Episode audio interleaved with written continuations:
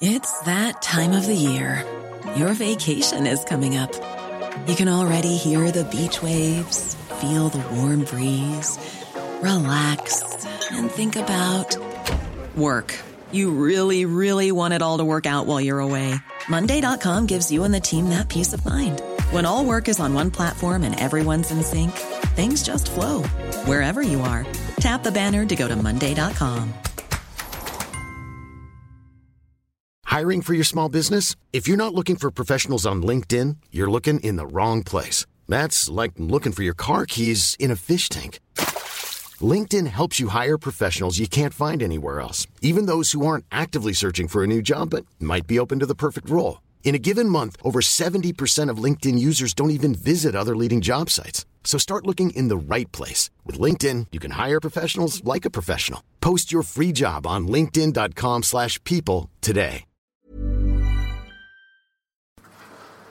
See, when you were younger, did you ever do this and kid on you were a Ninja Turtle?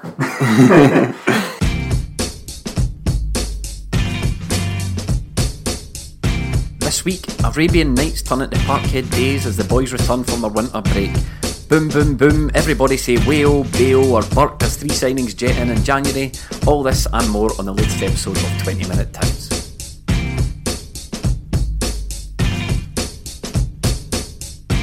Twenty Minute Tim's episode 165. This is where we find ourselves, joined this week by Melly. Hello.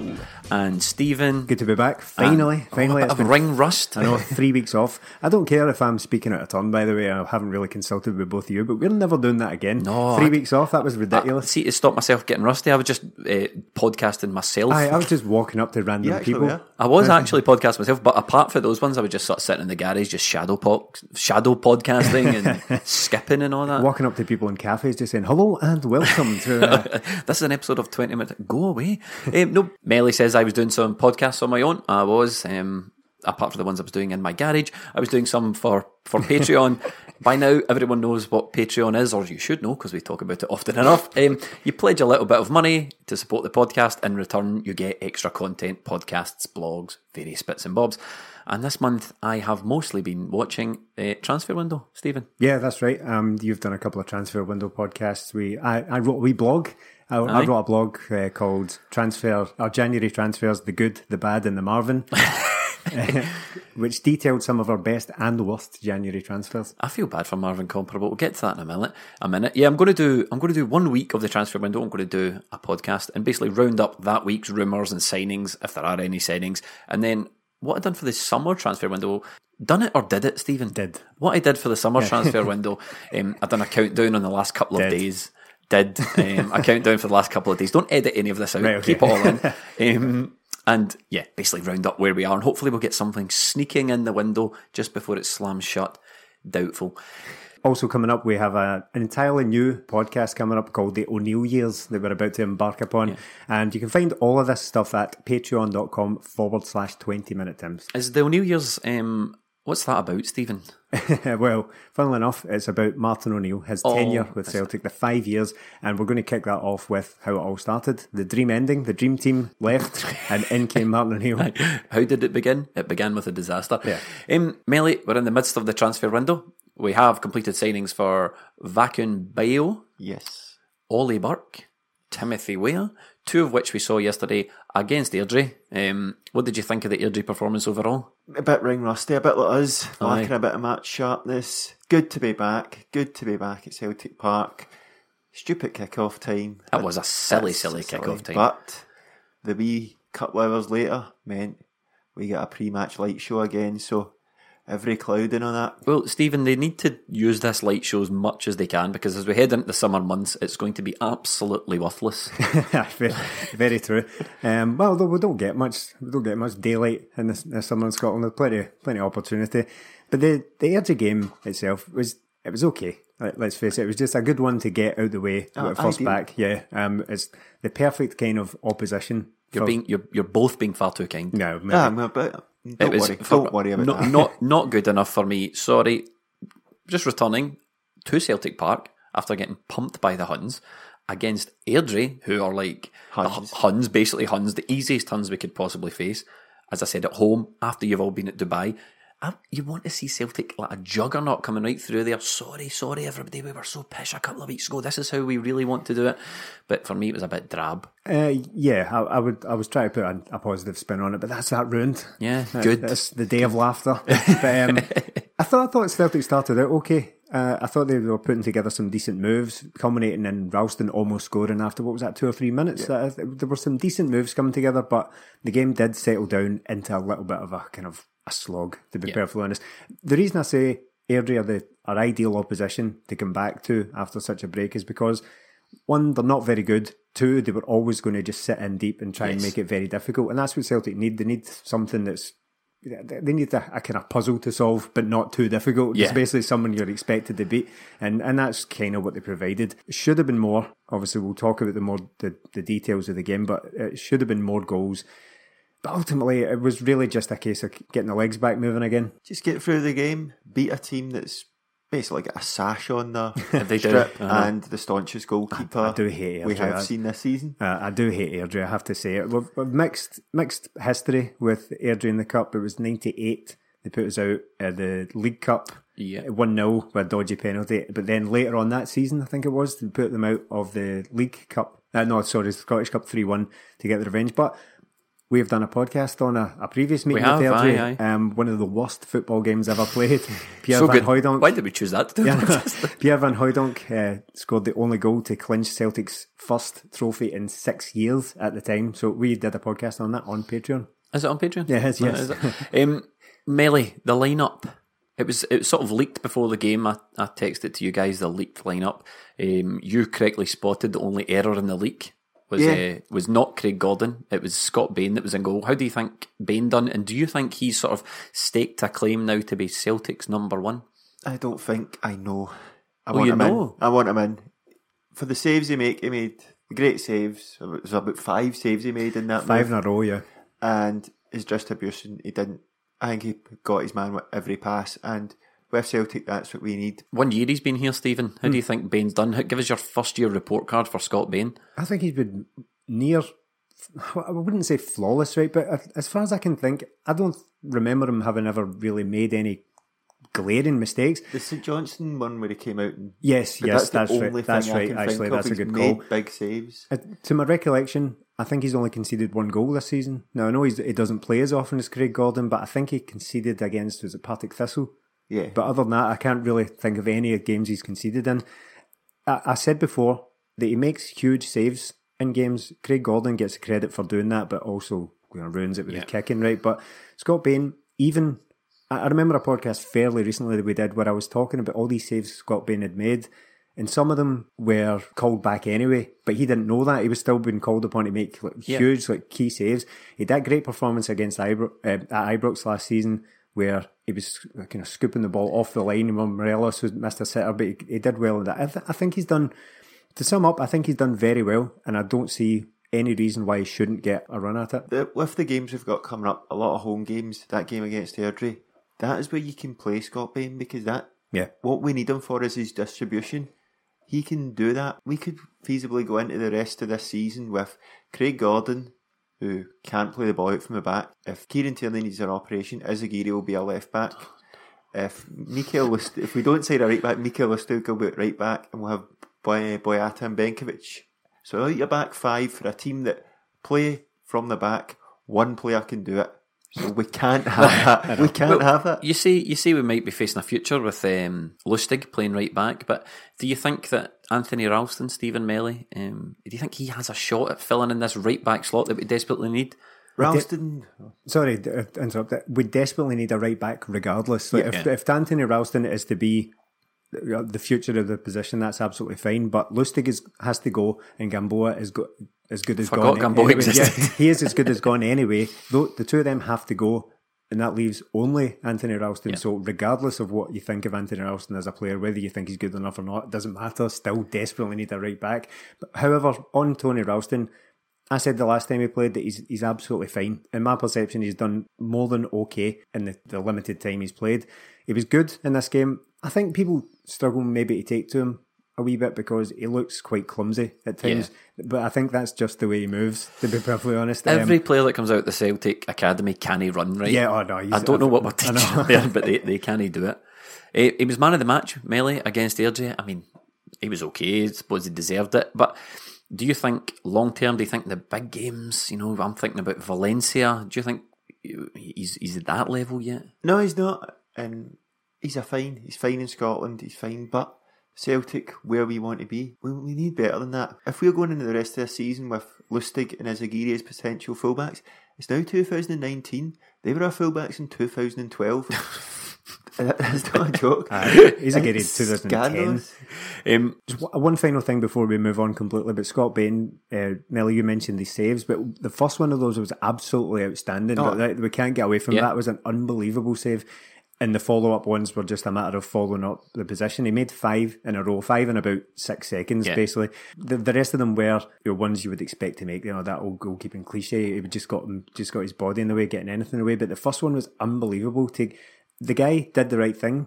He elevated it as the hmm. keeper was coming across, and Bain still got an arm to it.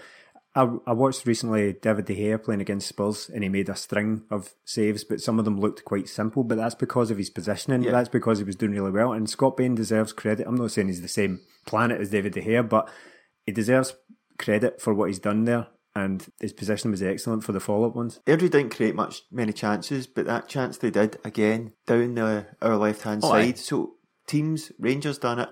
Teams are going to target us. If it's not Lustig, it's Ralston, and Ralston isn't the main man in there. So teams are going to target us down both flanks. So we need to get better in because if Airdrie can get in behind, and other teams purposely go for these both wide areas, better teams are going to punish us. So we have to do something about it. What I will say about Ralston is he, he looks painfully slow. Uh, now, and that's something that's not something you can really teach. slow in the head. No, no, but slowing, slowing the, the legs. All right. Um, but that's not really something you get an awful lot better at. See, if he's what, 19, 20 years old now and he's not really that fast, Yeah. it's unlikely to come after that point. Now, that's Because he's a unit, but Oh, that, that, that's very true. That's not to say that that's the be all and end all. You can do things to counteract that, like improve your positioning and reading of the game and things like that. But what I will say is, he- he does look quite slow. He looks the, the kind of the slowest young guy I can remember at Celtic since Josh Thompson. Um, uh, as for me, Ralston, good performance against Airdrie aside, I think we can do better. I think we could quite easily go to the market and, and buy better have than, to than keep Ralston. his competition, but him Yeah. and somebody else. That's I think you he's I think he's nailed on. You want these guys in and about the club. You know, you want to you want as many academy players in the squad as you can. But I think for first pick, uh, not for me. but not that for that sake, though. You don't really want academy players. No, just for hanging about. Just Yeah, you because don't they just- came from the academy. You don't just want them to make up the numbers. But I, my my position on it is, as I said, yes, Tony Ralston has done fine. Keep him about, but we absolutely need a right back one way or the other. It doesn't matter so how good he's been. He, we need someone else in there. let's switch flanks. Is a Giri.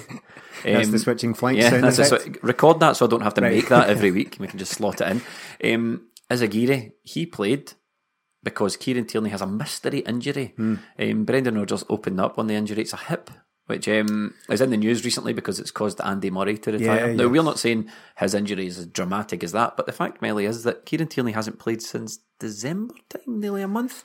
Inexplicably turning up on the bench in that time as well. Yeah. Yeah. The hips don't lie, boys. Hips don't lie. this could be a serious one. I had, I've said it and said it and said it. We're going to flog this guy, and we have. And where I sit, I'm quite close when it's he's on my side. I've noticed him, and I've said it previously. He stops going forward in some games, and he's got a not a limp, but you can tell he's not hmm. moving properly, and he never gets taken off. He never gets rested for the next game. Since he's came in, he's played near enough every game. Now, when he first came in, he had all the energy, stuff at the side of the pitch, getting himself through games. Since then, he's established himself. The only time he's had a substantial break is when he broke his ankle in the Invincible season. Hmm, that's right. And then the following season, we didn't have any backup for him, so he basically played every game. This was bound to happen, and it's going to happen to other players if we don't get any competition for them that they can be rested for. On his injury, I'm no expert, I'm no doctor by any means, but Are you not? no, Oh. it's um, just a doctor. What are you of, doing here then? A doctor of podcasts. um, Uh, it's not one you really want to get, is it? Uh, again, I'm no expert, but just having followed sport all my life, the hip, anything to do with your hip or your back or anything like that, it's not really something you want to pick up this early in your career. But it'll be interesting to see what develops because we're not really being fed any information about that whatsoever. As you say, it's a, a bit of a mystery one. At the, I wouldn't say there's any grand conspiracy. That's not what No, I was no, alluding to because Celtic historically, especially under Brendan Rodgers, have been pretty bad at giving injury updates. Hmm. Players just seem to be out, and it's never he's out for six weeks. It's oh he's still out. Um, but they did allude to the fact that Kieran might need a, an, an operation, which again, I, again, I'm not a doctor either. I don't know if you assumed I was a doctor. Melly, do you want to Are you list a- your credentials? Are you a doctor? Right, okay. So right. none of us are That's doctors. All of us, yeah. Oh, Jesus. Um, but I would have thought if someone's got an injury like that, you send them for the operation towards the beginning of their injury. They don't just nurse it for a month and then perhaps go to operation. Um, It depends. It, it, it becomes a, a matter of managing absence. Then it will be a case of you you hear about playing through injections and all Yeah. that kind of thing. It might be a case of prolonging it and getting to the summer, depending on what, at what point in the season it happens. Aye. Because one thing's for sure: if he has an operation, then he is completely out for, well, that's for the foreseeable. That's true. He's going to need the operation at some point. Yeah. And there's no time. At the end of the season, we get, what, three, four weeks? Mm-hmm. Scotland will be playing in the Nations League as well. So there's going to be no time that you can say, get the operation then. So we need somebody in. It's it's clear that Izaguirre's level probably is Airdrie. You know, that's that's what Right. Brendan Rodgers. I mean, Brendan obviously doesn't trust the guy. You know, didn't trust him against Rangers. Trust him against Airdrie. That tells its own story. Calvin Miller. I mean, obviously he's no really a left back anyway. He seems a bit out of the picture. So What is his status at the moment? Is he still at the Single, he's single, Right, right, okay. yeah. Yeah. It's complicated. Um, there are rumours that Calvin Miller was um, headed off to the, the States Right. on, uh, on on on loan. Um, there's talk of Atlanta at United or something like that. That's, That's- that's uh, Frank de Boer's team. He Is it? took over. One Is was it? called Ronald, one was called Frank. That's Atlanta in America, not Atalanta. Right. Um, do you think we could, we should maybe look at uh, getting in a left back? There's we've had a favourite left back on this podcast for quite some time. Um, I've done some snooping on that website, Transfer Market, but they've not included the e. It's just Transfer Market. Um, Birger Meling. Current transfer value 1.5 million. He's Right, 24. okay. Started his career at Middlesbrough. I didn't know that. Yeah, yeah, that's a strange one because there was there was links with him apparently going back there when I looked into him, and I thought I don't remember that at all. No. Um, he seems like, uh, to me, that's a, if you can get Izaguirre off the books, bringing someone like that in is a no brainer because, like you said, Stephen, like you've always said, there's no such thing as a backup player. No, You no. want someone who's good enough to start every Yeah. week if they need to be, and that's the sort of player we should be looking at. And you certainly don't want one that you can't trust to put into the big games. That's Yeah. worthless, to be, to be perfectly honest. I don't want to sound too harsh on Izaguirre, but having him there and unable to play against Rangers, we've not been given any explanation by this. We can only go on what happened. He was taken out entirely. It's, not like he said, well, he had, had a slight knock Yeah. and couldn't play against Rangers. He just disappeared. Birger Meling, to me, uh, yeah, it's a, it's a no-brainer. There's been a lot of questions over whether he would come to play second fiddle to Kieran Tierney, but I don't see it that way. I think you just you need someone else in there. Birger Meling, if he was to sign, and we should make it clear that Birger Meling at no point has been linked. No, this with is pure fantasy This on is- our part. This is pure. This, we started this a while ago, and it's kind of grown arms and legs, but not to the point where there's been any link whatsoever. There's just a few people now say on Twitter we should get him signed. If he was to sign, he would play easily twenty odd games in a season because as Melly keeps urging people to pay attention to. You can't continue to just, play even if Kieran Tierney was 100% fit at the moment, you can't just play him in every single game throughout a season. It's, it's absurd at this Yeah. stage. So you need a left back that can come in and play at least 20 odd games because you, you'll find that even if players aren't necessarily first choice, they will play a fair amount of games in a Celtic season. Plus, don't forget, he plays for Rosenborg presently, so playing, you know, not second fiddle, but doing a half shift with Kieran Tierney for Celtic is, is still a step up from, from Rosenborg. Yes, and then when Kieran Tierney signs for Manchester United in six months' time, you'll have a, a ready-made replacement. There we go. Shut your mouth. Shut your mouth. We are a big European club, apparently. Just To for let- everyone, yeah, just yeah, let just the for, listeners in here, he did, he did the Yeah, air quotes I I there. done the air quotes. Hmm. We Right, like okay. to think about that ourselves as that. We don't operate like that. We have six fullbacks at the club currently. We trust one of them and he might need a hip operation. That is scandalous. That is poor management, poor squad management, poor management in the transfer market. Stop saying poor management. Lots and lots of money there, boys, not being spent wisely. We can talk about that when we come to the transfer window Yes. section, but we're still on we're still on the Airdrie game. Um, the So team's we have. I know. Team selection. Uh, we've discussed Bain, we've discussed Ralston and Izaguirre. Another surprise selection for me was debut for Oliver Burke, who, who started in an unfamiliar to him false nine position. But Melly, you put it off pod. We didn't really have much choice there, did we? No, we don't. Again, we're going into games. Come back January. We don't start back till January the nineteenth. Did we have everybody in place for going to Dubai? No, we didn't. Again, because we were getting me bids rejected for strikers and that. We've still not got a work permit for a striker. So we're going into this game out a recognised striker. The only reason I can see Buck being put up there because I don't think he's ever played it before. You looked into it, No. never.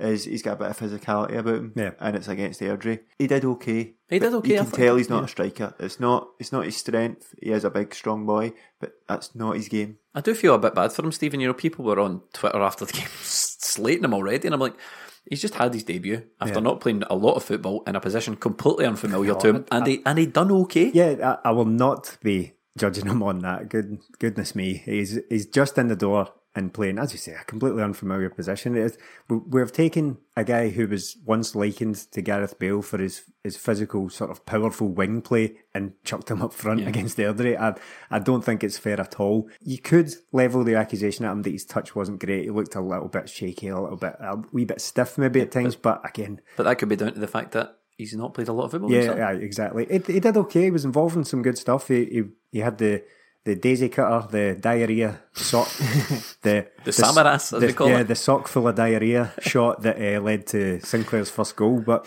yeah, I, just okay. A, a six out of ten for me. It was okay. Uh, this is a guy that was it Hasenhüttl was the manager of Leipzig when he signed. Described him as an empty hard drive. Yes, he did. doesn't. He's not very good tactically. So we put him in a position he's not familiar with. Now, that, that doesn't seem like a very good idea to me. Uh, it was probably down to pure lack of pure lack of options, as we touched on.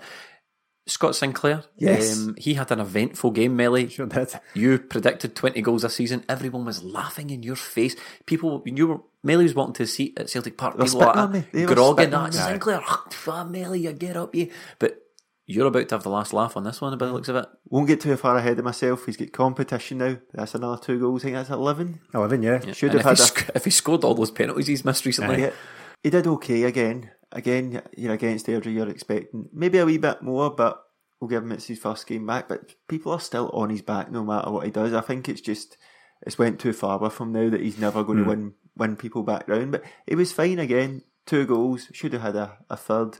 Missed penalty.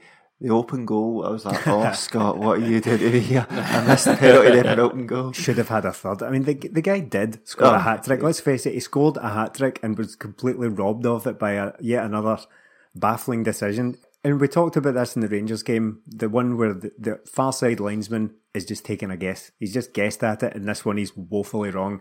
The McGregor one—they've managed to get right by pure fluke. Yeah. But this one, again, it's just he's just stuck his flag up, thinking, well, it kind of looks offside by the time he touches the ball. But when the ball's played, he's a It's not even. It's not even close to offside. It's It's the not. guy's one job. Yeah, That's I know, I know. That's his one thing. There's been a lot of talk in the media recently, Stephen. There's been a referees summit. There's been referees saying that this has gone too far once again after Celtic wrote a letter of complaint or whatever they done. They made a statement about the referee's performance. Just on that, as I've always said, you complain when you win, you don't complain when you lose, then people listen to you. Um, but quite helpfully, and now I know people are worried about referees being biased or incompetent or whatever, but they had Kenny Clark on BBC Radio and they put it to him. They said to him, Are referees biased? And he said, No, referees are never biased.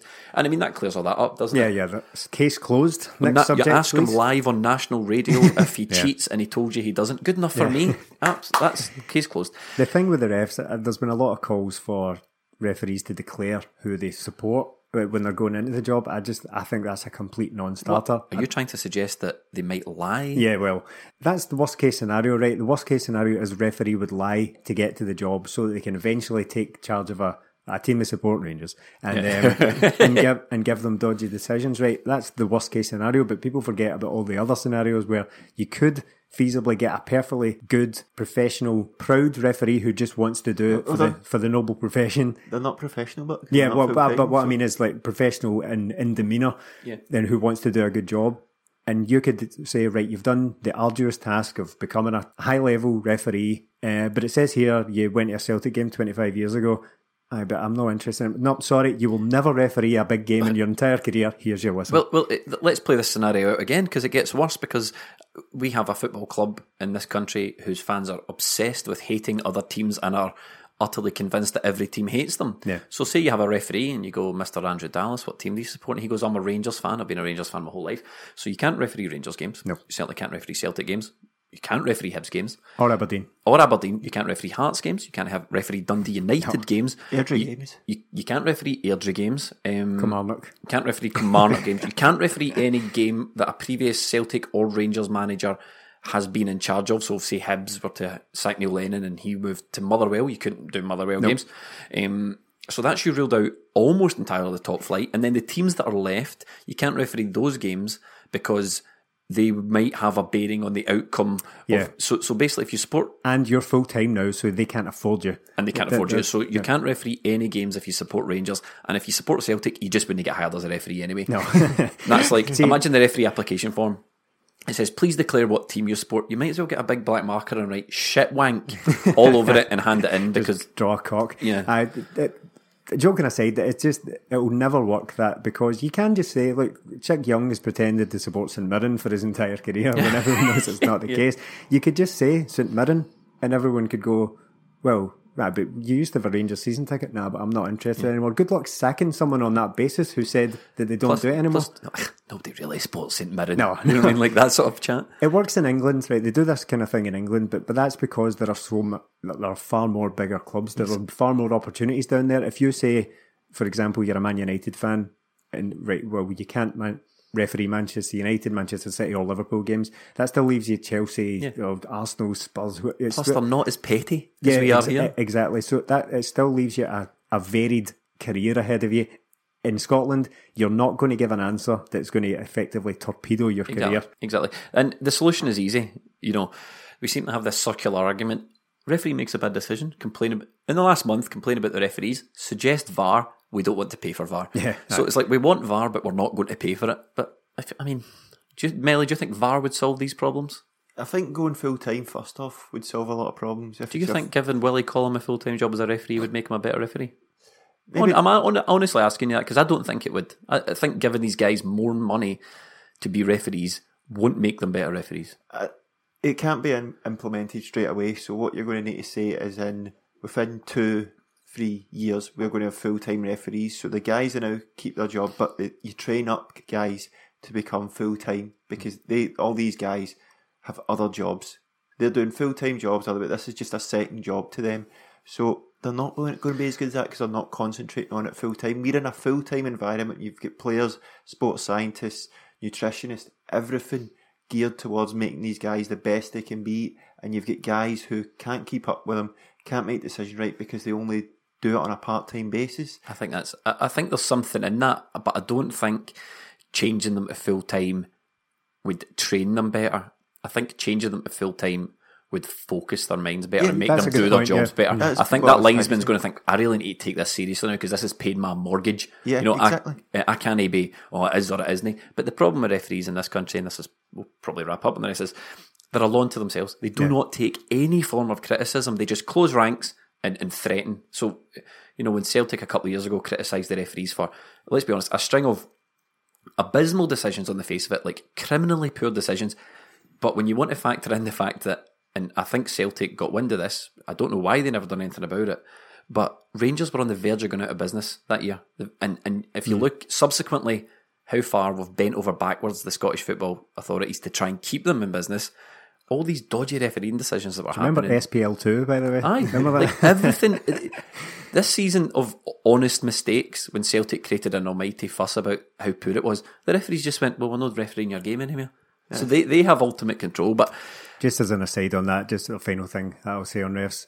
Um, by by the way, all the all that stuff I said about it not working, it's not because I don't want it to work. I'm just being completely realistic about that scenario ever working. It'd be great if it could. Yeah. It'd be great if everyone just declared who they support and everything was fine, but it's never going to work. But I did see, I saw a debate happening on Twitter. I can't remember who started it. Um, it was someone real, like someone who's involved in football. I can't remember, but they they, they, they they opened up the debate as to what should full time referees come around. What would be their wage? Because that's something that would need to be discussed as well. and I th- I thought this is going to be good. I, I was trying to kind of work out in my head what I would predict. How many tweets it would take for someone to bring up soldiers and nurses? Oh. and it was about five tweets. It was like, oh, so you're saying they're, they're worth more than soldiers and nurses? I'm like, oh, Well, if you don't want to be a soldier, be a referee. Um, In the, the game I was coaching yesterday, boy was going down the wing, player came across, caught him in the face. Right, what, what, what, you- what, there's a football match or a fight you're coaching? football, he just went to barge him, caught him in the face, heard the big slap. Referee played on, but then a minute later the boy turned round, my nose is bleeding. The referee came over to us and said, Sorry boys, they were just in front of me. I heard the slap, I thought it hit his chest, but when I seen the nose, I realised I got it wrong. Apologised, apologised to the boy, played on. Hmm. That was brilliant refereeing. Yeah. He, he told us what, what happened. It just diffused the situation. I don't see that in Scotland. Well, I that- just see guys that out my face. I'm the referee. Yeah. I'm I'm in control here. That's what. I And that's what I touched on earlier. They close ranks. Like when uh, I'm not here to defend Rangers, but as far as I understand it, remember Willie Collum booked Candeias a couple of weeks ago, and for a second booking, he gets sent off. The SFA came out and said this is why he booked him, and then subsequently Willie Collum went, no, that's why I booked him. The two stories didn't match up. Sorry, not the SFA, the Referees Association. And all that happened there was the Referees Association made up some story to cover their own arse, and, and that's why there was outro- uproar. we said about John Beaton's performance in the Celtic Rangers game. He didn't cost us the game, and that was fine. But see, after it, when he came out and said, "Oh no, I seen the decisions and I didn't deem them Yes. red cards," you're like, "Well, that's a totally different scenario now because you've seen a guy kick a guy and thought, nah, that's fine." That's the problem here. Yeah. that's why it all came out. And I suppose we'll, we'll wrap up the ref chat there. Well, Andrew Dallas was the referee in the Airdrie game, wasn't he? Dallas Buyers Club, aye. Dallas, Dallas Buyers Club. Um, Timothy Weah, another debut boy. Now, uh, if you've been listening to my solo pods on the transfer window, Timothy Weah is the one that I've identified as. I think he's going to be the diamond. I think he's going to be the signing of the, the transfer window in Scotland. And the reason I think that very briefly is PSG seem very keen to hold on to him. PSG have got nothing to lose here. They don't need to give that boy a three year contract at 18. They don't do that anymore. PSG are the elite of the elite. And if you're getting a three year contract at his age, they obviously see something in you. We've taken him on loan for six months. Came on against Airdrie, scored a goal. I thought he looked lively. I'm excited by what I see about that guy. I was listening to a podcast just in the last couple of weeks since he'd signed for Celtic uh, called On the Continent, and it had the the excellent Andy Brassell, European football uh, journalist, on who's something of an expert in French and Portuguese, among other things. But main, uh, he talks a lot about French football, and the discussion came about that there's been a, a really good golden generation of strikers just in the last decade or so, and it, you're talking like Ronaldo, Suarez, Lewandowski, Aguero, all these guys, they're all kind of coming into their 30s now, and eventually a new generation is going to have to come along and replace that. Now, apart from Mbappe, who does anyone see coming through? And Weah was part of the conversation. Right. It would be misleading of me to say that the, the conversation went, well, who's going to replace Ronaldo and Suarez? Well, Timothy Weah. That's not how it went, but he did, he did come up in the subject, only as far as to say that he's going to be a great player, but he's not really a striker. But he did say that he's going to be an excellent signing for Celtic. He seems to have all the pedigree. Uh, we've, we talked about who his who his dad is for a, for a start, but I'd be lying if I said I'd seen him play before he came off the bench against Airdrie. I'm not a huge, I'm not a big PSG fan to be perfectly honest. I've never seen them. I'd done a bit of a, a bit of research when we signed him, um, and there's a, a football website called Transfer Whispers or Football Whispers. I can't remember just now, but they done a bit of a feature on him, and they they collate stats. And anyone who plays Football Manager knows, you know, how you get the wee circular diagram and it points up to their attacking, their Right, dribbling, yeah. their passing to identify how good they are at each of those disciplines. They'd done that for Timothy Weah, and then it went through the Premier League because I think there was talk of him perhaps joining the Premier League team at one time, and it was comparing them to like for like players in the Premier League last season. And one player that they, they, they was almost more like was uh, Wilfried Zaha. Right, okay. Yeah. Um, and they're saying that he, he plays fault as a part of a front three, coming in the left, or he can play up front as part of a as a two. And I, and I just thought that is that is probably the, exactly the type of player we need to help Edward. Someone a yeah. foil. Their point was he's a great finisher, but he's also a great foil for another striker. And I think I think that's what Edward needs. He does. Edward's not an out and out striker, so if we can get to the point where we have Edward drifting out to the left, which means Weah cuts inside and goes into that number nine position, it's something we lacked against Airdrie. There was a lot of balls going across the box that there's just a poacher would Yeah. lap up those chances. It's another thing with Bayo, maybe a lot of his goals are from what I've seen on YouTube are headers, so it gives us another different different strikers for different needs. Exactly, yes. Plenty of options, but I just worry about Weah that uh, if he does play out on the left hand side, it could bugger up my 20 goals Mm. for Scotty Sinclair prediction. But it was good to see him. I agree with Jamie, he does look like on paper the class above signing. When I heard him, didn't expect him to have a full blown American accent. It's weird, isn't it? Yeah. Yeah, I mean, obviously his dad's Liberian, but he's but He's obviously Timothy is, grown up- grown yeah, up is, there his whole is life. American, but it's, a- it's very odd to hear it come out of his come out of his mouth, just a standard American accent. So he's an he's an American boy playing in France to a Liberian father, and he talks like a roadman. Yeah, he talks like the man dem, He posts on Instagram like a Jamaican. Yes, like Um, chicken connoisseur. That guy.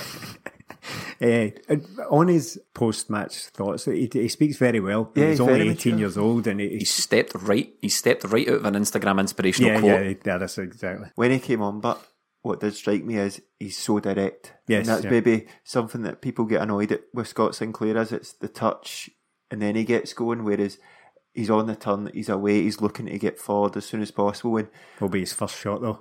oh, I- Wild. another thing I liked about him, you can tell from what we've the little we've seen. He's got lightning pace, Hmm. and that's something we've got pace in the team, but we don't have lightning pace, and that is something we can use on the counter attack or to break teams down. That's something we, we really need to use. Uh, Our strikers, our forwards even are a bit, they're all a bit ponderous. We've Hmm. now got one that's lightning quick. Hopefully, Bayo one that's good in the air.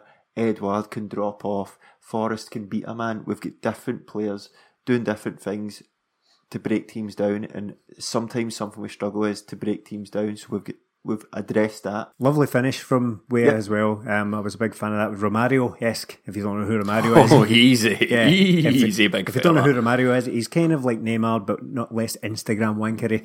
Um, it- uh, and I was a big, big fan. I tweeted about it after it happened. A big fan of him wheeling away to celebrate before the ball had even crossed the line. His arms were outstretched and run away as the ball was just Absolute sort of- buzzing. Yeah, He was brilliant. Were you a big fan of the music they played?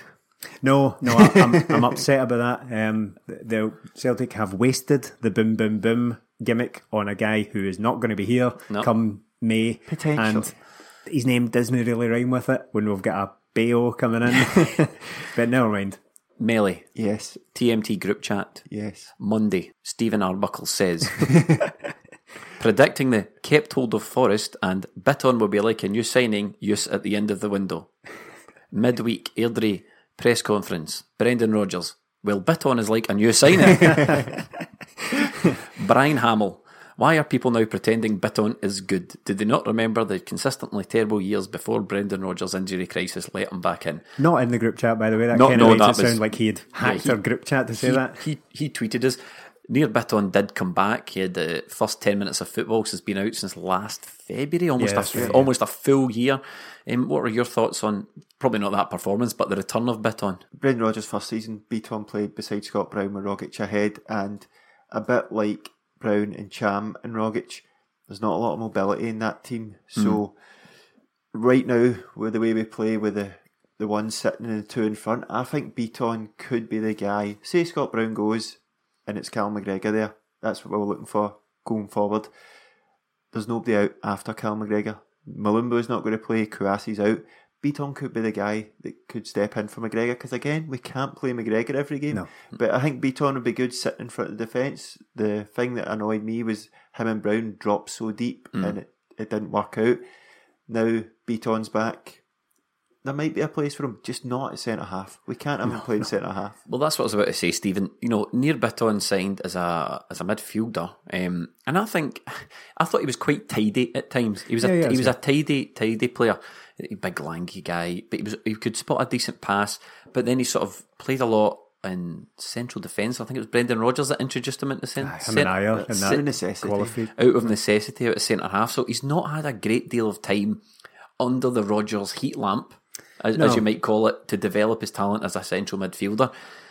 I'd be interested to see Bitton in a midfield without either Brown and Cham. Now, I say that not because I want to see that happen in, in those circumstances. I mean, if the circumstances were right and neither of those players were available and we had to go with a midfield, like maybe a Bitton sitting at the, the sort of base of a diamond or whatever it may be, I'd be interested to see how he gets on because I think he is a good player. And as Melly said, it's something I talked about recently. uh, The Ntcham and Brown axis reminds me very much of the Brown and Bitton one. It just decent players in their own right, or good players in their own right, it just doesn't really work together. And I don't think Bitton's ever really had that away from Scott Brown for reason, for a good reason. As I said, I don't want Bitton's chance to come at the the expense of one of these more established players. But if it were to happen, he to get a game, I'd be interested to see how it gets on. I don't like. Aye. I- I'm not going to. I get. I totally get Brian's point that it's players do tend to become brilliant if the less they play. If Yeah. they've been out for a year, people new signing chat is insane. But I, I don't agree that he's he's an awful player. I, I certainly wouldn't go to that length to describe him. No, I mean, one of the problems that we had during the Airdrie game, and one of the problems that you have in the Celtic midfield is ahead of Brown and Ntcham or whoever's playing those deeper roles, the defence, there there tends to be a lack of up, a lack of movement into space ahead of them, and that would hamper any player. It does. Bitton had a good. He had picked it up on the right hand side and switched it right over to the hmm. left hand side. It was a good switch of play. Just when I was looking at the the lineup yesterday, looking at the midfield, Brown, McGregor, and Christie, just like that. Brendan Rodgers, this is his what sixth transfer window, and that's our midfield. That is weaker than the midfield he came in when he started. And when you you just look at it, we haven't improved that area of the pitch with any signings. Hmm. Cham's come in, done well in spells, but people we'll talk about it later. But people are saying, "Oh, sell him for money." Do you trust the club to bring in somebody of equal quality or better? No, you don't. So it's another position that we're not going to address now, but in the summer, like, we need a better quality of midfielder. Just a reminder that Eboue Kouassi has now been here for two years. Yeah, that was his second anniversary quite recently, wasn't it? to be it? fair, the guy's had has he had two bad injuries? Yeah, well, well, certainly this this most recent one's a baddie, but Yeah. I, I don't know what's happened between now. I'm just I'm going to leave you on a couple of things with the Airdrie game just to wrap up here. One I would like to mention their goalkeeper, Oh, who was uh, Staunchy. Mr. Staunch, yeah, getting in everyone's faces and punching his chest after saving the penalty and all a that. And ridiculous creature. yeah, he was a ridiculous creature. A, a tooth whitened Brexit gremlin. who I've seen pictures of him hanging about with Andy Goram, and I thought, aye, uh, makes absolute sense. See if Andy Goram is your friend. Bury yourself. Dig a hole in your back garden and bury yourself. lop your head off. Yeah. But uh, just a final image to, to sum up the Airdrie game. It was um, I was surprised to see. Obviously, I'm not I'm not au fait with League Two football or League One or whatever Airdrie play in. It's League One, isn't it? Um, but I, I saw Ian Murray as their their manager, former Rangers and Hibs ace Ian Murray. Uh, he's looking rough right enough. Oh, but he heavy. he said after the game that. All we can ask these players to do is empty themselves on the pitch. what a delightful image to finish on. Um, and on that, we will just end the Airdrie and we will get into the meat and bones of January, the thing everyone wants to talk about, the thing people want to hear about. It is transfer window time. And Celtic, Melly, you wanted 10 out and 4 in or something. Aye. um, something. Well, Celtic are certainly doing the ins, as we discussed. We've had Weah in, Bayo coming in, Burke in, uh, Gutman in, and Manny Perez, by the looks of it, in. Five players coming in. As yet, there are no outs. Generally, Melly, before we get into each individual, what do you think of the transfer business to date? I want you to give it from A, which is very good, to D, which is a fail. See, Yeah, I, I'd struggle to disagree with that. It's um, I'd probably see. I think one thing we asked for is that Celtic get some stuff done early, and they, absolutely have done it. I mean, there were a couple of things in ahead of the Dubai trip, right? That's that's fine, but I- I'd say it's all right so far, but with major reservations about it. I think yes, as, as we record this, it's what the twentieth of January or something. Um, we it's not over yet, but time is marching on, and yes, we've got we've got some very winnable games coming up. I think it's um, including the Airdrie game. We come back with six home games out of seven, I think it is, and, and then the only away one is the the game in hand against St Johnstone in, in midweek. Winnable games there, but say for example Celtic, as they've been known to do this season, we've got St Mirren coming up and they've already drawn against them inexplicably this season, drawn against North East. But say for example Celtic drop some points in one of these games, having failed to sign a right back yet. People are going to be restless about Yeah. that. It's I'm if- restless. yeah, ex- well, exactly. But it's people are already screaming for a right back and have been for 18 months now. If one of these games goes badly between in the next 11 days, um, then it's uh, people are well within their rights to, to get really upset about it. I, I'm not. It's not quite to the car park level yet, but it's th- this has to get done. We've, we've already been fobbed off for the centre half rate. It's too difficult to sign a centre half in January, even though everyone known has known Boyata is leaving for a long time. Quite why something hasn't been lined up yet, I've absolutely no idea. Right, but that's ignoring that because the, the more pressing issue is the right back. If that doesn't happen in the next eleven days, then people are going to be furious about this. I put the I put a similar question out on the twenty minute Tim's Twitter to at twenty minute Tim's if you want to follow us if you don't already. Um, how do you think the transfer business has gone? Great, good, so so, or not enough? And yeah, basically most people said what you said, Melly. Gave it the so so, um, with second being not good enough. I'm really torn um, over the transfer window business so far. I'm not. No, you're not. Well, I'll, I'll say mine and then I'll, I'll pass. piece. I'll pass the ball to you. Um, Weah good signing, right? Good, good, good signing. Burke, good signing. Baku, don't know much about him. Gutman and these other guys, they, they seem like projects. So Baku. Bio. Bayou, sorry, that's Melly. There's no ooh in it either. It was Melly bio. said that before the podcast, poisoning my mind with four non-blondes. that filth in your head. um, we'll shelf the we'll shelf those two guys, the two Americans, for the time being, and we'll just talk about the three that, that look as if we're bringing in. Have they improved the squad overall? Yes, because we need competition in these areas, but but they're six month loans, and they're not. None of them are a guarantee to walk directly into the team. And I know people say it's very difficult to get that and we might be paying out lots of money for Weah's wages. We don't know. But last season, we were prepared to go out and pay a reported 45 grand a week to take Musonda on loan. Now, Musonda didn't work out, but it shows you that we have that money available when it comes to it. Now, Rangers, uh, we can talk about Rangers transfers if you want. They went out and signed Defoe. That's not a stick on. He's not the, the messiah that everybody thinks he is. But they're reportedly paying half of his wage at 60 grand a week because they've pushed the boat out because they see the touching distance. I don't think we've done that. I think our transfer business has been a bit piecemeal. The only guy we've got in is is Bayo, who's who's probably a project given that the, the standard of league he's come from, and two guys who've not played a lot of football. I want us to go and do the Keane. I want us to go and do the Bellamy. I want us to go out and really make a statement in this window and say we're going out. We're going to get this guy. And quite aside from everything else, the rebuilding job that needs to be done in the summer, we do need a right back. Oh. And and I- I'm convinced we're trying to get one. We were we were linked with Castagna, which is the pronunciation I'm going with. Um, we I don't I didn't think we'd get him. I said that on the the transfer window podcast, and that's sort of fallen by the wayside. We're linked to I can't even pronounce his surname. It's very difficult. Louis or yeah, like uh. Olympiacos. Omar coming. Omar coming. Um, we're linked to him. Norwegian international again. Why, why are we linked so long? What what's what is the difficulty here? Um, Stephen McGowan on Twitter confirmed that he is one on a list. Hmm. So we're evidently we're, we've identified a right back. We need one, and much like you, Stephen, no right back, no excuses, No We- party. no party. we we need a right back this window, and I, I want us to go out and get some some real quality. I don't want these. I don't want. I think we're still gambling. That's the point I'm making. I hmm. think we're still taking a gamble that we're taking a gamble that Burke's going to work out. We're taking a gamble that Bale's going to work out. We're taking a gamble that Weah's going to work out. Weah will play. Weah has to play. I think he's as, about as ready-made a player as we've seen so far because you don't take a guy like that on a six-month loan and not play him. People talk about developing these players, nurturing players. Forget that. Get that out the window just now. Brendan said that. Yeah, Timothy Weah is not coming to Celtic for six months to develop his career. PSG are more than capable of developing their own players. Yes, he'll get a bit of first team experience here, maybe a European game against Valencia, but it's not the, all that useful to PSG to send them out for six months. Hmm. If they truly wanted them developed, they would send them out for 18 months. Uh, and where, yet something might come of that down the line, who knows. But a six month loan deal, you don't take a guy like that on and not play him. It, it's, it's pointless, to be perfectly honest.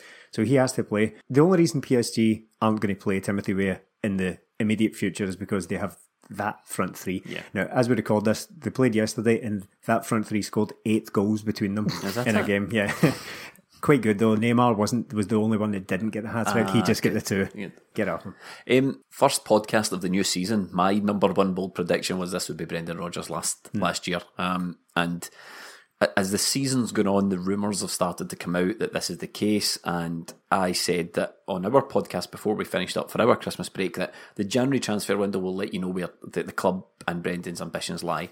And these six month loans, all that tells me is they don't know who's going to be, what the situation is going to be next year. Not for definite Brendan's leaving, but it tells you they don't know where things are going to be next year. Can I just say something on the six month loans here as well? And forgive me, try and bear with me as I form this thought as it comes out of my head, right? See the six month loan thing, it puts Celtic in a kind of funny position here because, say, for example, like Burke and Weah, and maybe another one. There was talk about Scott McTominay, which has been kind of rubbish yeah. during the week, but at the time that looked quite feasible, as if he was coming in for a six month loan deal. Now, say for example, Scott McTominay doesn't happen, but another one does. That will mean we've got five loans in the squad. We have no chance of signing any of them. That would be Burke, Weah, exit midfielder mm. if if Scott McTominay was to be substituted for something else. Benkovic and Daniel Arzani. That that's a lot of loans for a club like Celtic to, to be taken on for one season. I know Arzani was a wee bit more more long term. But those those all come in and Celtic win the league, right? But the reason they've won the league is because the other side of that is Lewis Morgan has gone out Jonny Hayes has gone out, Jack Hendry has gone out. I know none of these things have actually happened yeah. yet, but say hypothetically here, they ship five players out on loan and bring in five guys who are better than those players and younger than them. What happens when it's reset at the end yeah. of the season? All those players go out and we get the guys back who weren't good enough to win the league. That might sound like I'm being too harsh on those guys, but genuinely, the only reason to bring in these guys on a six month loan is because they've got a better chance of winning you the league than the guys who are already there. So how do you progress? How do you persevere with Jonny Hayes, Lewis Morgan, and Jack Hendry when they come back in the door, knowing that the reason they won the league is because you got them out? You said it will show us where Celtic are, and don't get me wrong, we could get to the end of the window and see if we bring in a right back of good quality on a long term deal, and we maybe get in another player. Yes, every position bar goalkeeper will have been addressed, but where does that leave us, as Stephen said? The club right now, I would say, are in a mess, and I'll, I'll substantiate that. We always think of ourselves as a well-run club. We're a well-run club compared to Rangers and podcasting. Yeah, yeah, yeah. Obviously, goes without saying. this podcast is better run than Celtic's transfer department. If I was to leave, would you just go wait until if I said to you, I'm going to leave in four months, I'm leaving in the summer, I'm going away. Would you just wait till the day I left to go? Let's get a replacement in for him. No, you'd start forward planning, wouldn't you? yeah, we would. Think, That's a good Who point. could we get in? You, are irreplaceable, Melly. Obviously. Thank you. I'm disappointed in you for not coming that, Steve. You'd, you'd start thinking, right, what can we do? Who can we get in? Maybe we don't replace him with one. Maybe because he's so good, we replace him with one well, it's kind of like Dembele. You can't get a guy of Dembele's quality in. So what you do is you reinvest the money in other areas of the squad and build up. We don't do that. We wait until Dembele goes and go, oh shit, one of the best 20 young strikers in Europe who's wanted by a lot of teams actually left our club. What will we do now? Nothing. Yeah. We'll not have a replacement lined up. We'll not go out and spend the money in our squad. And now we're in January and we've brought in a guy who's 23, 22 to Bio. It was Bio, his birthday. 22, yeah. 23, yeah. Uh, brought in him. Is he going to walk straight into the team? No. no. Burke, Weah, they're gone in the summer, so that's another two positions we'll need to address. Fullbacks, we need somebody to for competition for Tierney. We've still not replaced Lustig. We're going to need two centre halves in the summer. Craig Gordon turned 36 the other day. We need a goalkeeper. Scott Brown potentially could leave.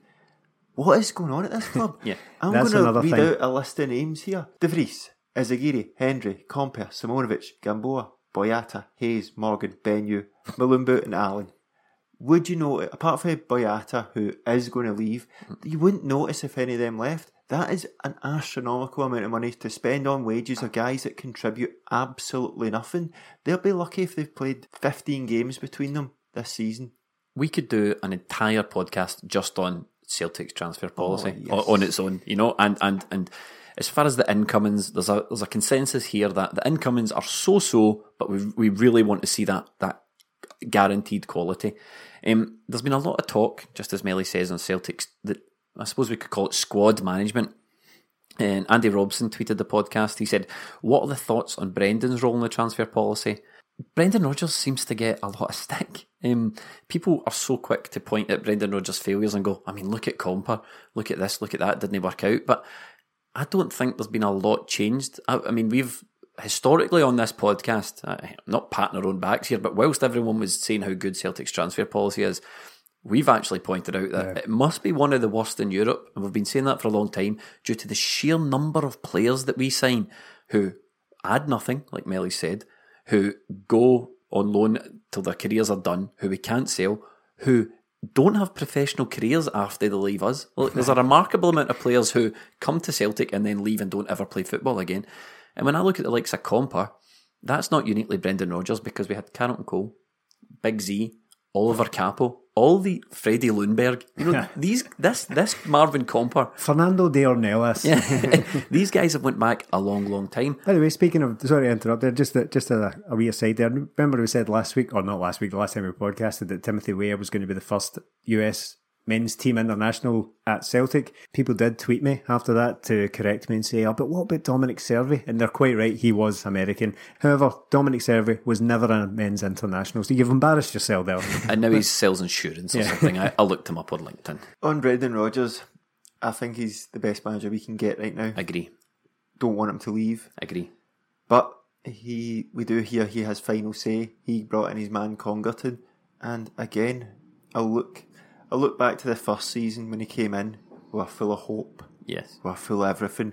Oh, imagine what we're like in the third season. We could be challenging in Europe. What we want is to be right. that team that's challenging for third place, get the Europa League, or maybe once nick into the second place. But look at the state of us right now. Right now, six windows in, still time to bring us back. But I don't think no matter who he brings in, we're going to be better than we were in that first season. Now, since then, he has had transfer window after transfer window, him, him and the club to he wants to build from the back, play out. Craig Gordon can't do that. Said that already. Boyata's away. Lustig can't do it.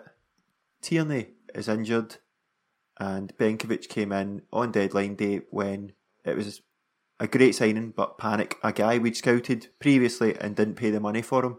Now, what is going on? If you're building from the back, you need a foundation to build on. Lustig, Boyata, Tierney. We've had Simunovic come in and out. We've had Sviatchenko. We've had all these centre halves just rotating round, and the ones he've brought in Simple haven't Jack. been good enough. Simple Jack We at the haven't- back as well. We haven't. we haven't improved our defence whatsoever. Our midfield, we brought in Cham, but if you're picking your midfield free, it's still guys that were there before. We are barely improving our squad year on year, and we're selling players for a lot of money. We're getting free money for Van Dijk. We're getting Champions League money. Sold out the stadium three years in a row. What are we getting for our money? Stephen. It's not enough. I'm going to send you to Pizza Hut just now. There's a Pizza Hut just down the road. I want you to buy me, Melly, and Stephen pizzas. Here's three pounds. Right. Go and negotiate. Yeah. Can, okay. can, so Li- rightly touched on. Lee, You're lucky to get a garlic dip for that.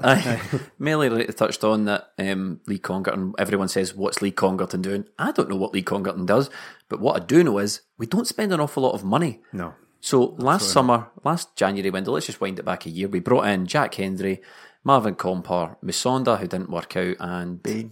Bain, right? That didn't really cost us an awful lot of money in transfer fees. Uh, This summer, we brought in some guys. Didn't really spend any money in transfer fees. I we spent, I suppose, the nine million on what's his face, Edward. Edward. Edward, but that'll be paid over the length of his contract usually. So we're not spending any money. No. So it's it must be very difficult for, for any manager and director of football, whatever his title is, Congerton's title is, to operate in an environment where money goes out, money comes into the club, but but they don't let money go out.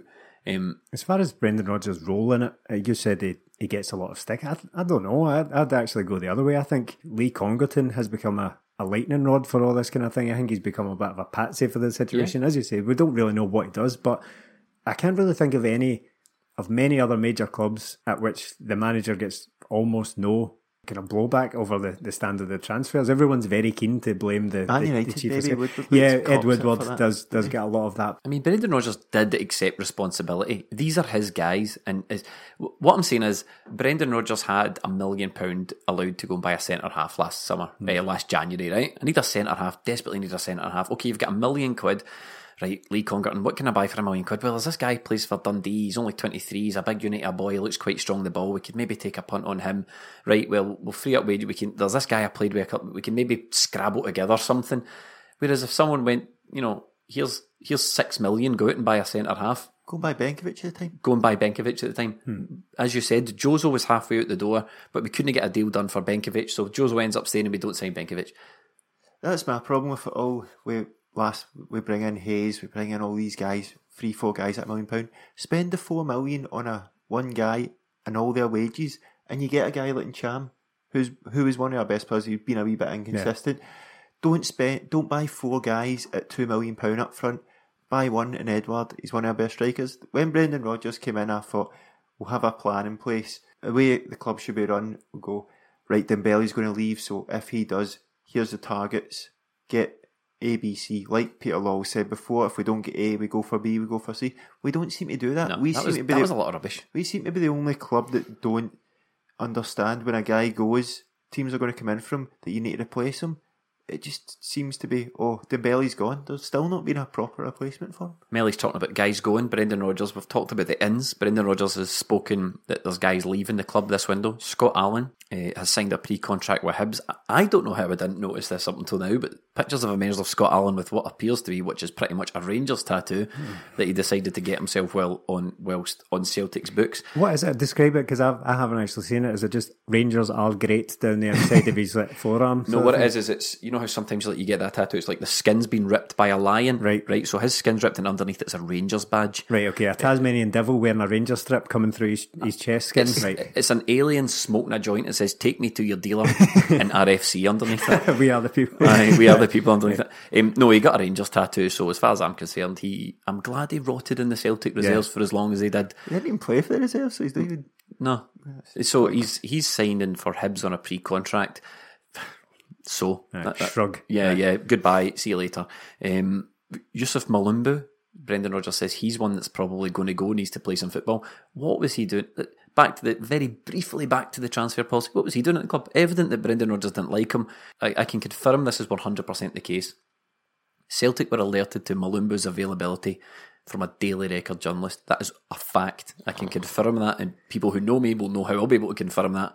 And the result being, we signed him off the back of this, and as a reward, that Daily Record journalist was then given the scoop on him signing for Celtic. Just go back and look at the stories; they're about three days apart, written by the same guy. So we didn't get John McGinn, we get Mulumbu in. What is he doing at the club if Brendan didn't want him?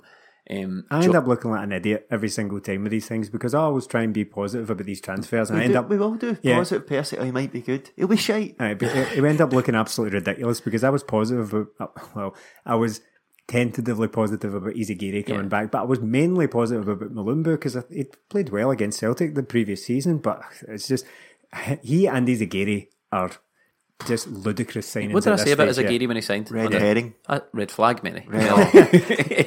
No fish were involved. yeah, no fish were involved. Um, Jack Hendry, simple Jack.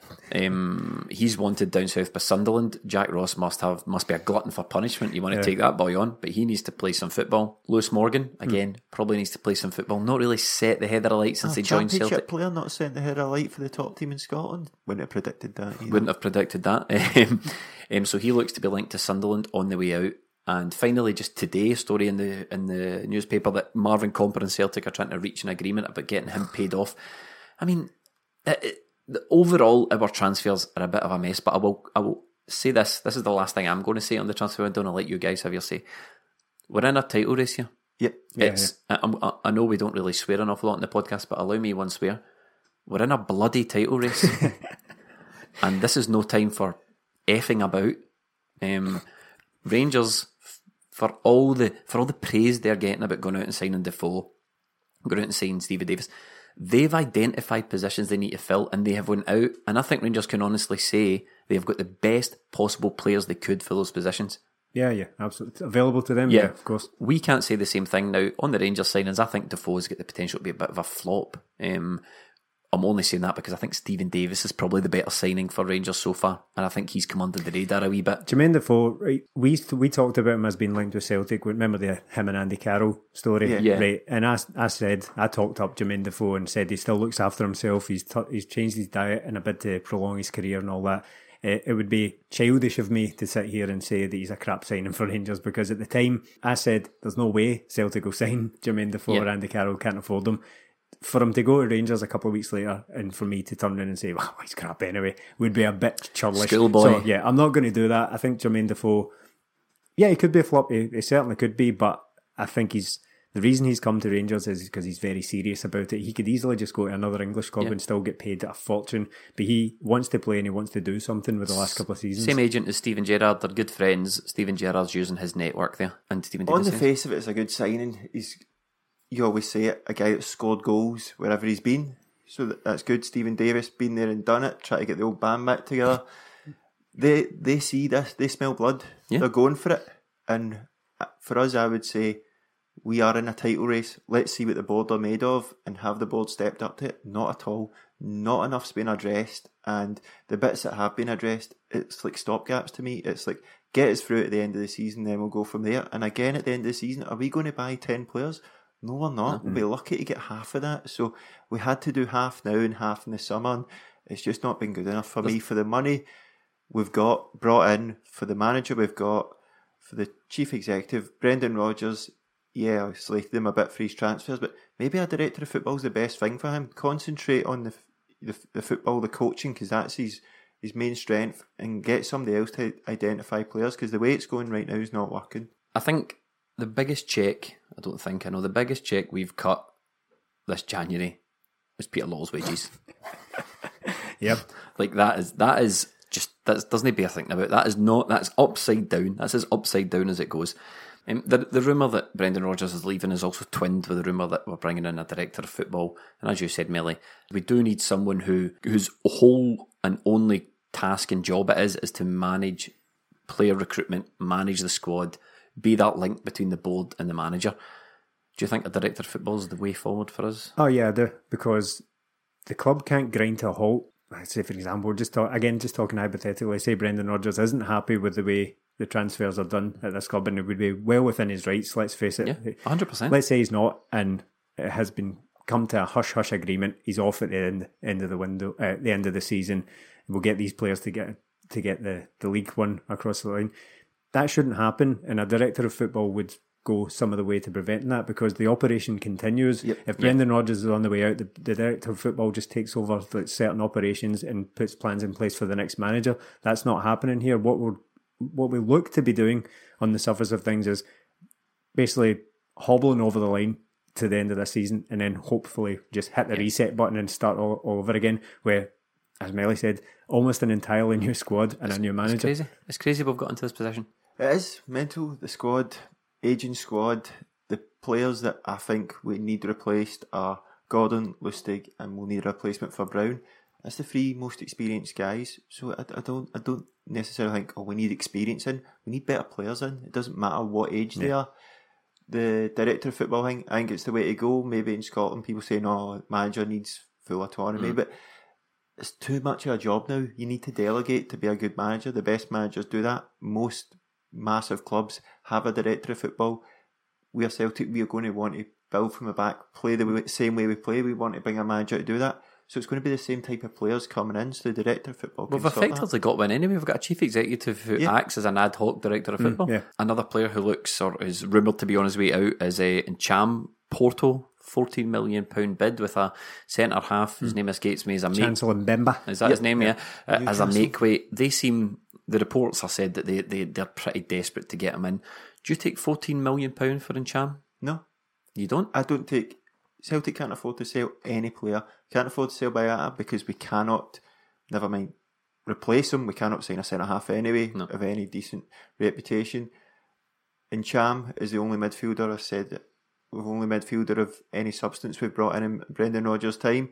Should we sell him? No, because we won't replace him. And the 16 million added to Dem- Dembele's money, what have we done with it? Absolutely nothing. So we can't sell him. See, this is the whole thing. You sell in Cham and you have a guy lined up to replace him. You either bring him in before or have him lined up. But we don't do that. We sell him and then go bargain hunting for Mulumbu or probably bring in Graham Shinnie to replace him. That's what we do. Shudder. Shudder at that. I don't care about the money. I, I, No. I think it's well established that Celtic don't go out and spend the money anyway. So to see the, the kind of balance sheet CSC out there saying, "Oh, you need to take that money." Let's think mm. about all that. Sefco or Skint and all that. The fourteen million. Forget the fourteen million because it's not going to get spent on anything. We'll end up with some some Burnley reserve midfielder coming in to replacing Cham.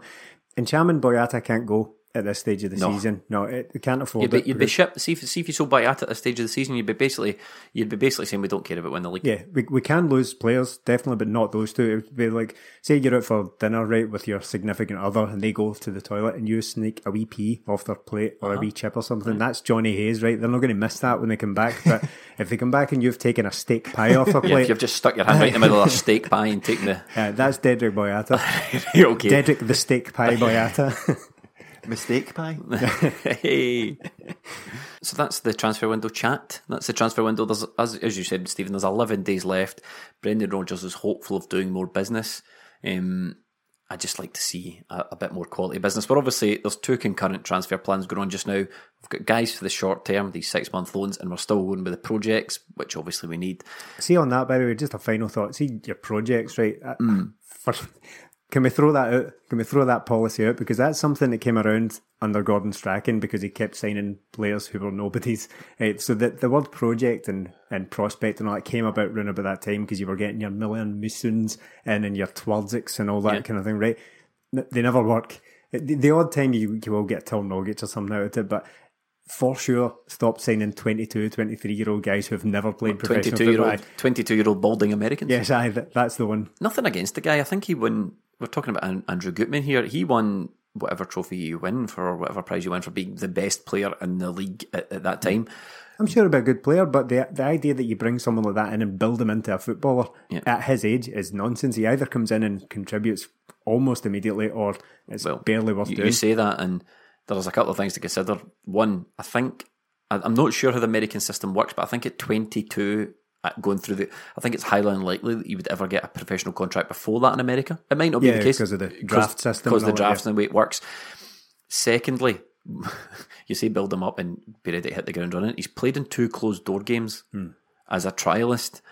And it, this was after we'd already made a decision to sign him. So that tells me we're trying to get his fitness up to play some football. well, good, yeah. And uh, ultimately, yeah, I Good or yeah. good or worrying. Oh dear, aye. Aye, aye. I agree with the, the the flag about the the draft system and the sort of university system that would see a player graduate at that time. But that's the Celtic's problem.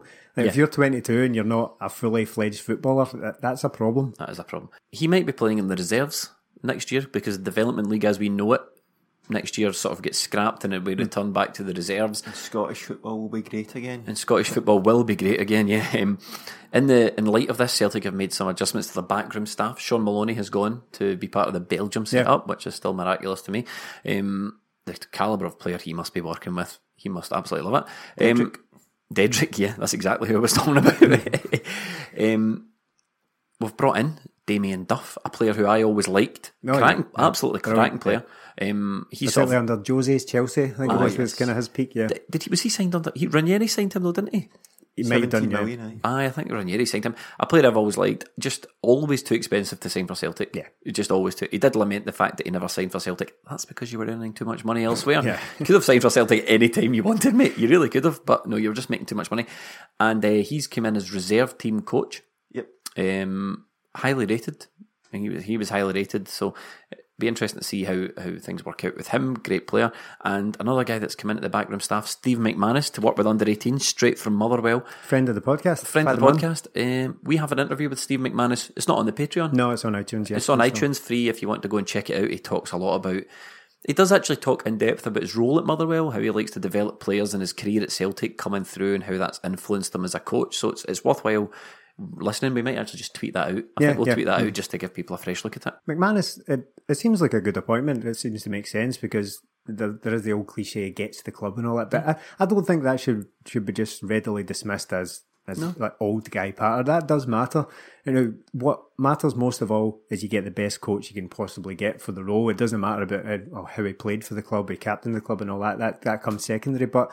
I think it's still as important that having read more than one book now. Actually, I'm not a Barcelona fan, but You've I read do- more than one book well, Yes, your I've entire read- life. You've read what more than one book. Check your Poindexter. Check the big brain on Stephen. But um, having read more than one book on Barcelona, I'm not a Barcelona fan, but I, I do find them a very interesting subject to read about. They're all about that, all about the culture of the club and bringing in people who understand that. That is um, one of the main criteria in their list of things when they're appointing a coach or manager, whatever the case may be. It's not just a case of oh he gets the club or anything like that. It's it's having bought into how the club actually works. When people say he understands the club, they often don't really go into what that actually means. They just know that right down that corridor is a toilet and all that kind of. You've been in the building before, basically. But Steve McManus is in a not unique but a, a rare position that he came up through the system at Celtic. He captained the club and and is now a, a fully qualified coach. I'm I'm all for it. I don't think it's it's necessarily the case that people just automatically assume there's better coaches in like Switzerland or Austria, but don't name them. You just go like, yeah. yeah. we'll just get a foreign guy in. But, but no, I, I don't necessarily go with that. Um, I'm all for it. He seems seems a nice guy and deserves the role. I mean, it, not only does he get the club, he uh, he's an example to these young guys of what it takes to come through the ranks at Celtic and make it at Celtic and be the club captain, Yeah, be a absolutely. successful club captain. He's he he's got the template, he's got the pathway, Made the um, absolute most of the, the talents he had. and that's well, what I yeah. about to say. I mean, he he debuted quite late. Yeah, yeah, Celtic. did, yeah. You know, he debuted quite late. He he's not the most skillful player, not the most technically brilliant player. Played a number of positions as he told us in the podcast. I think he started in midfield, then left back, then up front, then eventually settled in centre defence. So great guy to have, and like you said, gets the club, knows exactly what it takes, um, and a modern young coach. That's it. This guy can go in and say, "I was a good, I was a player. I wasn't the best player, so I had to work." He talks about this. I had to work hard. I had to use everything I had and more to get the most out of my talent. And I was lucky enough to be on a coaching course with him recently. It's all about hard work. The one thing he, uh, he did a wee Q&A at the end and he said, the one thing I look for in a player is how he reacts when he loses the ball. Does he go after the ball? Does he work as hard as possible to get it? Or is he selfish and he just goes, oh, somebody else will deal with it? So you want those kind of guys that can say to a guy, look, I've been in your position. This is what you need to do mm. to get to where you want to be. And you need to work harder than everybody else. And I think he's a good coach. Damien Duff, he was on Graham Hunter's podcast before. It was a decent interview with him. Seems like a really good guy.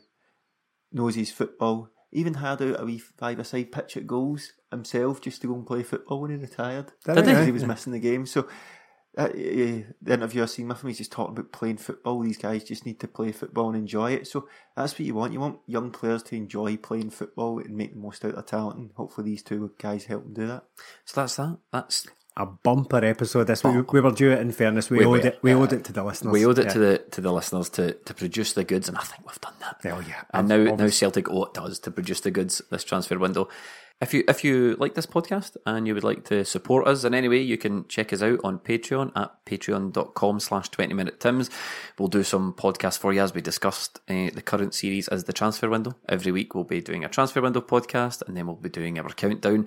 The boys have got, what have you got coming up on the Patreon? The fantasy football podcast. We've been running that all season to win uh, a new Celtic shirt of your choice. That's hotting up. And even if you don't participate in the fantasy football, like I don't, because I'm Yeah. terrible at fantasy football, it is a good. It's more of a an EPL podcast. Yeah, I and think discuss football, yeah, in general. A, lot of Premier League football there, which is good. It lets me catch up. We had an appeal uh, prior to Christmas. It was to- a threat, really. Yeah, we had a threat. Jamie threatened everyone that if we didn't get to 500 reviews on iTunes, 500 five star reviews on iTunes, he would bloody well get How every many? one How many? Stephen, tell me, just as I click my neck and loosen my, how many tankins am I handing out? Well, let's let's see. There are 11 days left of January. Right. 11 days left of the transfer window. There are 11 days left to get but eight reviews on the board oh. here. We're sitting at 492. If we get to 500, we promise we will shut up about it until we fancy getting 600. The fact is, guys, fact is, if we don't hit 500, I'm getting, I'm getting let off the leash.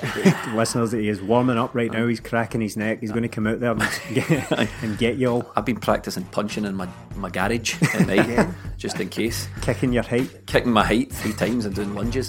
Um, but on that, we will wrap up. Thanks to everyone who listens. Uh, thanks to everyone who participates and tweets us and leaves reviews and gets in contact and does all that. We'll be back next week with more 20 Minute Tims. Thanks for listening.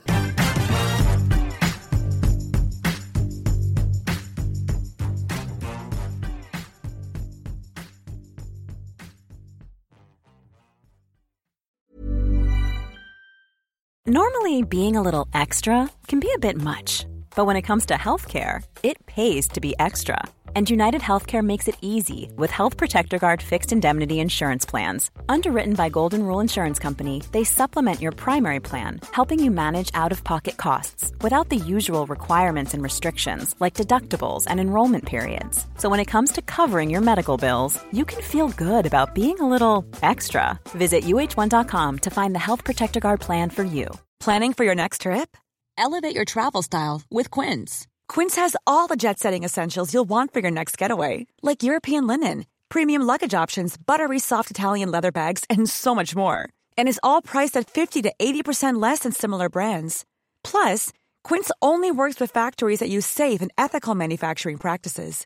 Pack your bags with high-quality essentials you'll be wearing for vacations to come with Quince. Go to quince.com slash pack for free shipping and 365-day returns. Normally, being a little extra might be a bit much, but not when it comes to healthcare. That's why United Healthcare's Health Protector Guard fixed indemnity insurance plans, underwritten by Golden Rule Insurance Company, supplement your primary plan so you manage out-of-pocket costs. Learn more at uh1.com.